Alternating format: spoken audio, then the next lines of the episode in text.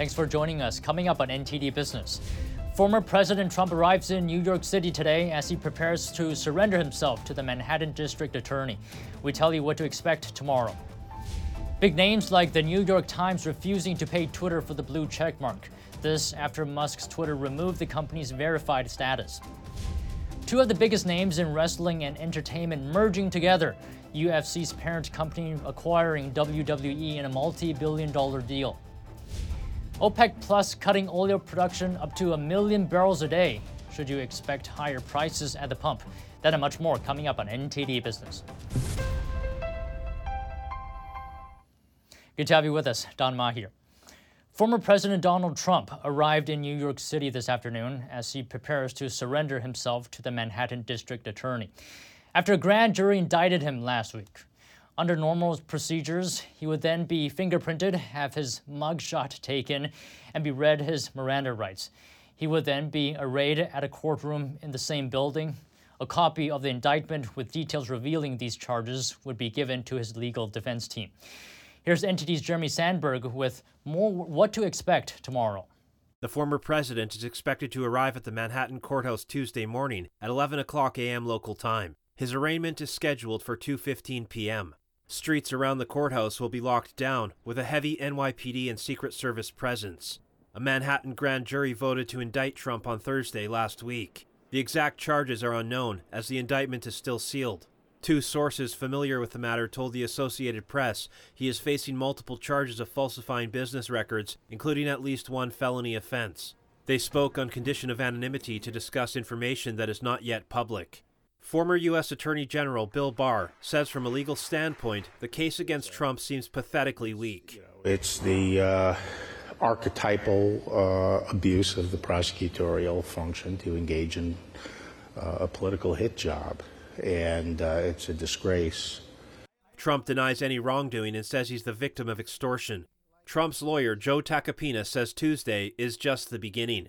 He says he will dissect the indictment once he gets it and devise the next legal steps. We will take the indictment, we will dissect it. Um, the team will look at every every um, potential issue that we, we will be able to challenge, and we will challenge. And of course, I very much anticipate a motion to dismiss coming because there's no law that fits this. A judge could issue a gag order to stop Trump from talking about the case. It could bring fines and jail time if he breaks silence.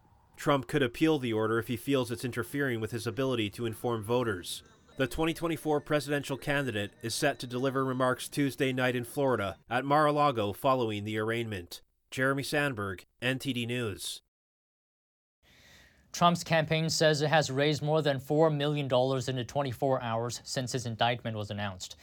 According to a statement released today, the average donation was $34, and more than 25% of donations came from first time donors. It's the first time in U.S. history that a current or former president has faced criminal charges. The Manhattan DA was reportedly investigating Trump for allegedly misclassifying a supposed hush money payment. It was during the 2016 campaign to adult film actress Stormy Daniels. It was to cover up a purported affair, which Trump has denied. Trump also denies any wrongdoing and took to social media today calling the case a witch hunt. NTD will actually have a live coverage of Trump's case tomorrow. It starts at 10:30 a.m. Eastern Time, so be sure to tune in to stay updated on the events and hear analysis as we learn the details. The New York Times lost its verified checkmark status on Twitter on Sunday. The move comes after CEO Elon Musk announced efforts to crack down on users avoiding payments. A spokesperson for the newspaper says it won't pay the monthly fee to get it back. Twitter's new policy says that verified checkmarks are now offered only through a paid subscription. Organizations will have to fork up $1,000 a month to obtain gold check marks, while individuals can get blue checks for a starting price of $7 in the U.S. Musk later called the New York Times hypocritical for being aggressive about making people pay for their subscription while refusing to do the same for Twitter. Joining me now is Andrew Selepak, social media professor, University of Florida. Now, I'm sure you've been following uh, the, the headlines, all the headlines about the blue check mark this morning. Uh, let me get your thoughts on why do you think Musk is doing this? What's his motive? I think part of it is that we know Musk announced recently that the value of Twitter is at 20 billion, and you know he obviously paid twice as much for that. So there's an aspect of the uh, the blue check mark that's attempting to be some kind of revenue generator. It's not. Um, I, I, believe it's only raised uh, kind of a couple million dollars for Twitter. So, in terms of it being a significant revenue generator, it, it's not done that. Um, I think what we're really looking at is this kind of goes back to Musk's overall kind of belief with the platform that it should be more equal, that there's a need for greater equality. Previously, before Musk took over with the blue check mark, it was almost unclear how certain people were granted this check mark and what that check mark meant. If it meant that this was a trusted source, if this meant that the uh, we knew who actually was behind the name, behind the image, um, and then how it was being granted. And it was being granted very unevenly. So, with this, and, and while it is a bit of a pay to play, uh, what we do know is that this is done more equitably, this is done more equally because everybody potentially has the ability to have a check mark next to their name. What do you say to the argument that before, you know, you had to earn it. Now, all you have to do is pay for it. Does that diminish the value of this uh, blue check mark?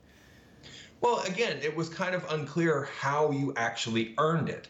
Um, I can tell you specifically from a personal perspective, I tried to earn it, um, but what you had to essentially do was apply. Whether, well, some people it was granted upon them by Twitter, other people could apply to get the blue check mark, and the the way it was decided as to who met the Twitter qualifications of who could then be eligible for it was often very limited to certain groups, certain people, um, which meant that there were certain people who were just going to be left out. Okay, let me just get your uh, comments on the specific backlash that uh, we're hearing this morning. You know, the uh, NYT, uh, a lot of other celebrities as well uh, they're, they're refusing to pay for this. I'm sure money is not a problem for them. What do you make of all this? Are they making a statement? Well, I think, you know, what we have is most people, if we're being honest, don't want to pay for media. Um, there's a reason why most newspapers have basically fallen away. You know, they tried to do a subscription service, people didn't want to pay for it. We don't really pay for social media. There's paying for ads, paying to boost posts. LinkedIn offers some opportunities for maybe HR directors to pay for certain features. But we don't necessarily expect to be paying for social media to be paying for media. And I think it's kind of going against what we have been doing when it comes to online for quite some time. At the same time, I understand if you've had something for a long time and it's being taken away from you, and, and someone says, well, you had it in the past, now you have to pay me for it. I could also understand why there would be pushback on that. I, I think it's sort of an issue that's in between. I can understand where if I was a celebrity, if I was the New York Times, I would you know question why I suddenly have to pay for this thing. I had been given according to previous rules and now the rules are being changed. I can also understand from the perspective of people who weren't granted the check mark in the past saying, well, you know, now I have access to it, I want it. So I, I think where it is is kind of in the middle right now. All right, that's all the time we have today, Andrew. Thank you so much for coming on. Thank you. And Italy has become the first Western country to ban an artificial intelligence chatbot over data privacy concerns. An Italian watchdog group says there's no way to verify the age of ChatGPT users, and that's a concern. NTD Char Marshall has more. Italy has temporarily banned chatbot GPT due to concerns over the potential for data collection from children, making Italy the first Western country to enact restrictions on artificial intelligence chatbots. I spoke with Wake Forest professor Jed Macosko for his reaction. So people think that, that this is a little bit hypocritical. Um, but what I see is happening is, you know, the Italian government just wanted to slow things down, and this was maybe the first way that they could justify it.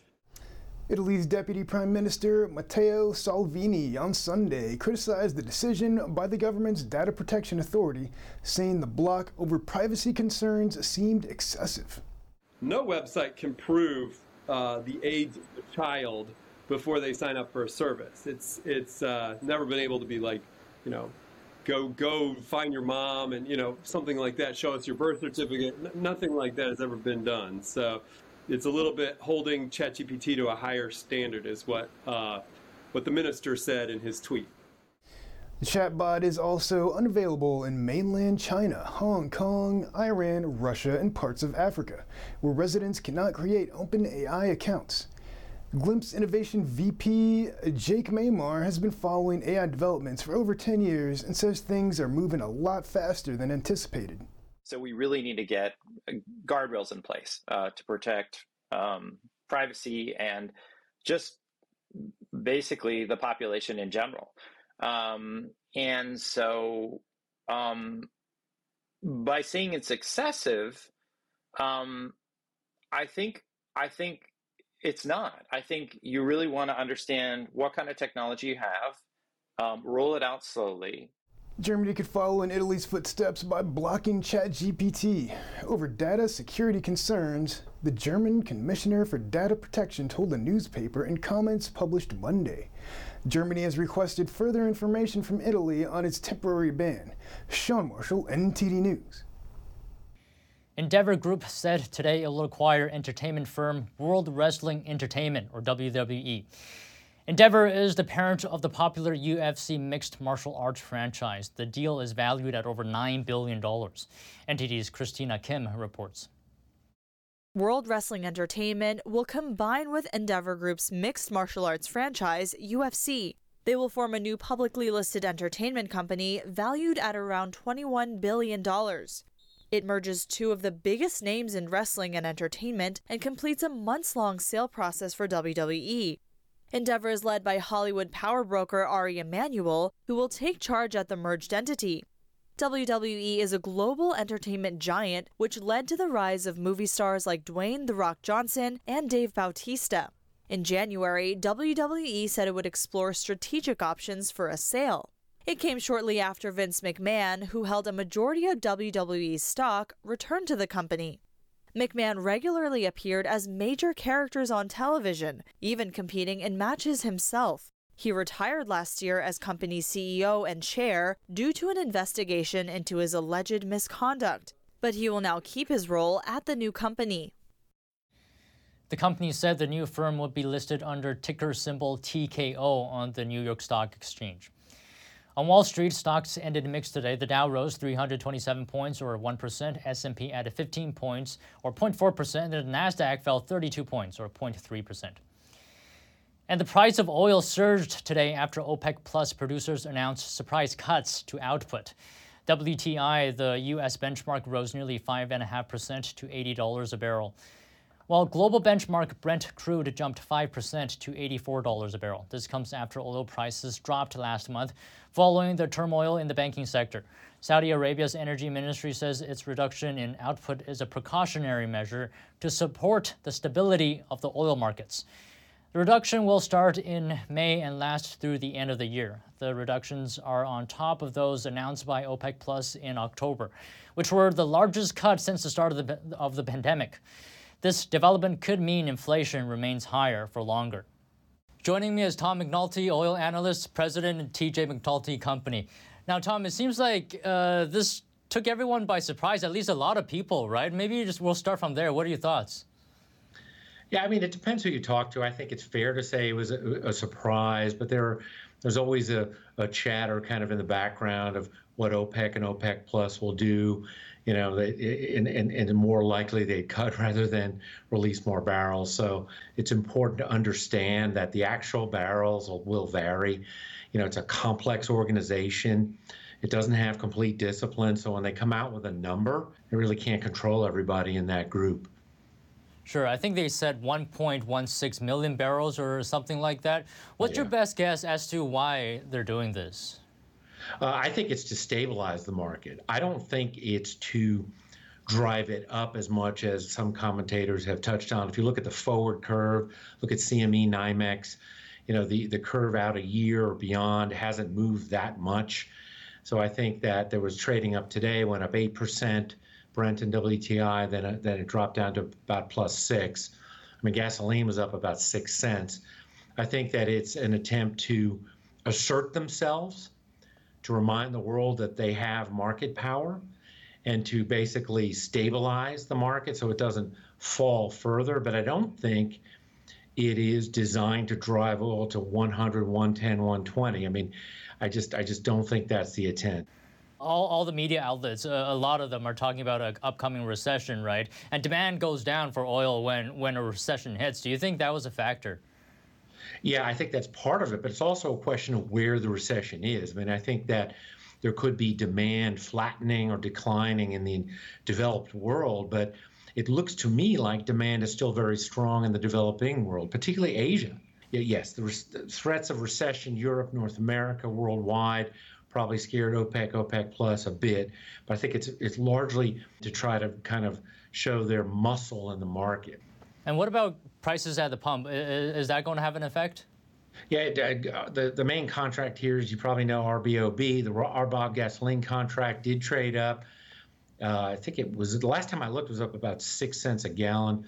I, you know, I, I see it maybe 10 to 12 cents a gallon, although we are going into the summer months, but not, I, you know, I don't see it as causing a large, you know, really measurable spike at this time. This news, uh, is that going to change things? Is, is there going to be an impact on American producers? I mean, I, I've always made the argument that if you're an oil company, you know, make oil. If you, if you make cars, you make cars and trucks and you sell them. If you're an oil company, you should be making barrels of crude oil and cubic feet of natural gas. And and there's a lot of gamesmanship with Wall Street and and and financing, uh, return of capital. It's getting to be, in my view, fairly old. If you're an oil company, be an oil company. Uh, production from North America should increase. The the North American complex, and you could even include perhaps Mexico and that Pemex should be producing more to help the market, to make it more stable, secure, and not as volatile and you know, kind of concentrated in some parts of the world that are having geopolitical issues right now. So I do think producers should produce more. You know, it's up to each individual company, independents versus the big integrated companies. But I, have always said that, you know, you've heard me say this, we should be aiming toward 15 million barrels a day in the U.S. in, in production. It's just better for everybody. Yeah, there, there's a lot to be talked about on this topic, but thank you so much today for uh, coming on the show. Always pleasure talking to you. Great to see you. We're taking a break now, but if you have any news tips or feedback for the show, please email us at business at ntd.com. Still to come, McDonald's employees bracing for layoffs as the restaurant temporarily closes U.S. offices. And white collar workers are getting fired far more than other groups. But normally it's blue collar workers that are first to go. So what's behind this flip? That and more coming up on NTD Business.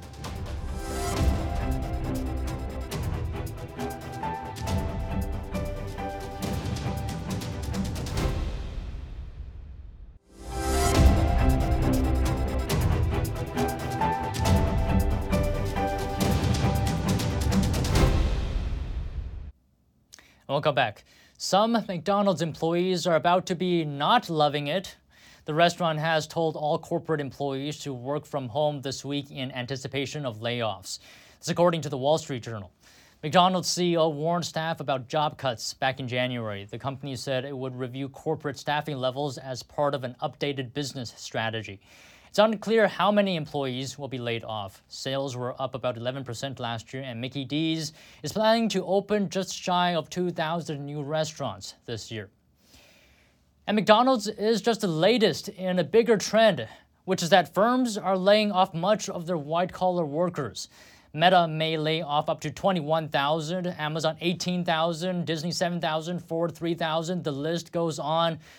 High skilled white collar professionals are being laid off in greater numbers than any other type of worker. Today, we try to find out why that is. Often during difficult economic times, blue collar and service workers lose their jobs first. It's like construction workers, restaurant servers, and landscapers, for example. Part of the reason is because businesses can replace these positions easier. Now, white collar workers are usually the last to go. They are accountants, doctors, and computer programmers. These positions are harder to eliminate because it's harder to replace.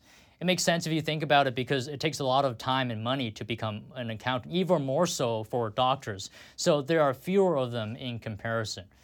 So then, why are white collar workers recently losing their jobs more? We spoke to someone who's seeing this firsthand, Izzy Galicia. He's a business consultant and president of Incito Consulting Group. Galicia says a big reason for this is that businesses overhired during the pandemic. Many organizations were hiring white collar workers, uh, primarily around special projects, expansion, new product development, things of that nature. And now, post pandemic, now they're creating some stability. Organizations are starting to recreate their strategy. Where are we going to be in the next three to five years? What are some of the challenges that we see? And essentially, what are the resources we're going to need moving forward? For example, Disney dumped its team working on the Metaverse project. They'll have to sideline it for now as interest rates rise. On the other hand, why are blue collar type workers not losing their jobs as much? We talked to economist John Dunham. He's actually looking at publishing a research paper on this very topic. He spent 30 years studying the economics of business. Dunham says there's a huge shortage of these types of jobs. Plumbers, carpenters, roofers, electricians, mechanics, and those jobs are those jobs are wanting for labor right now. There's just not enough people going into them. So you're not going to see you're not going to see layoffs there. You're going to continue to see hiring. There's there's something like 50, 50 million uh, plumber. I mean, not 50 million, 50,000 plumbers short. Uh, the country is right now. The number of people working production jobs is also declining. That's like assembly line workers, food processors, and metal workers. And Dunham says a lot of it has to do with the big cultural shift. There tends to be a stigma associated with those types of jobs. People people are encouraged to go get four year college degrees. They're not encouraged to to go into uh, you know plumbing or electric you know to become an electrician. Also, schools you know they're they're they're not really focusing on on those. You don't you don't see shop classes in school anymore. That used to be a big deal. So before the struggle was to replace an accountant, now the struggle is replacing a plumber, for example. But economists still believe overall layoffs will continue. As the economy slows down, layoffs could potentially move beyond white collar jobs. Still to come after the break, Americans expecting mortgage rates to soar above 8%. But will they? An analyst weighs in. We'll have that story after the break.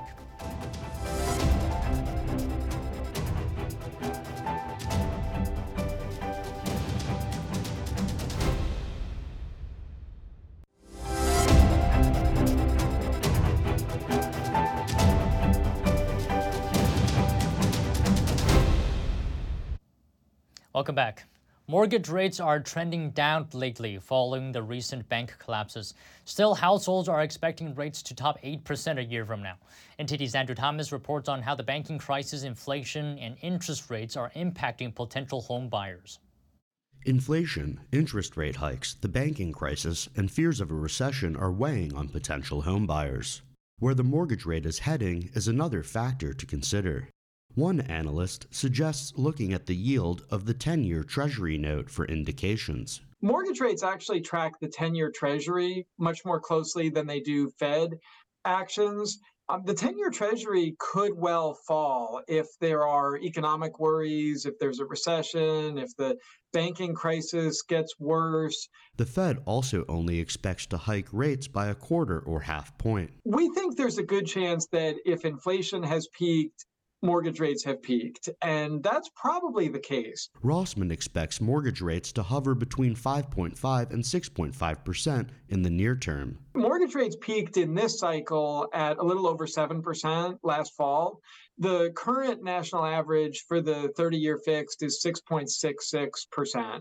It's been kind of bouncing in the low to mid sixes, um, you know, for most of, of this year so far. But recent bank failures are also making an impact on mortgage rates. The bank failures are actually one of the factors keeping a lid on mortgage rates because the bank failures have made investors nervous. And that's definitely something that can bring rates down, you know, especially over the long haul. Inflation, rate hikes, bank failures, and economic uncertainty are a lot of factors to consider. But Rossman advises potential homebuyers to stick to the fundamentals. Is this a home and a neighborhood that you can see yourself in for at least, let's say, five to 10 years? you know, beyond that, do you have a sufficient down payment? Is your job stable? For new homebuyers, it's certainly a lot to consider. Andrew Thomas, NTD News. And that's all today from the NTD business team and myself, Don Ma. You can follow me on Twitter if you're there. And if you have any news tips or feedback for the show, you can email us at business at ntd.com. Thanks for watching, and we'll see you tomorrow.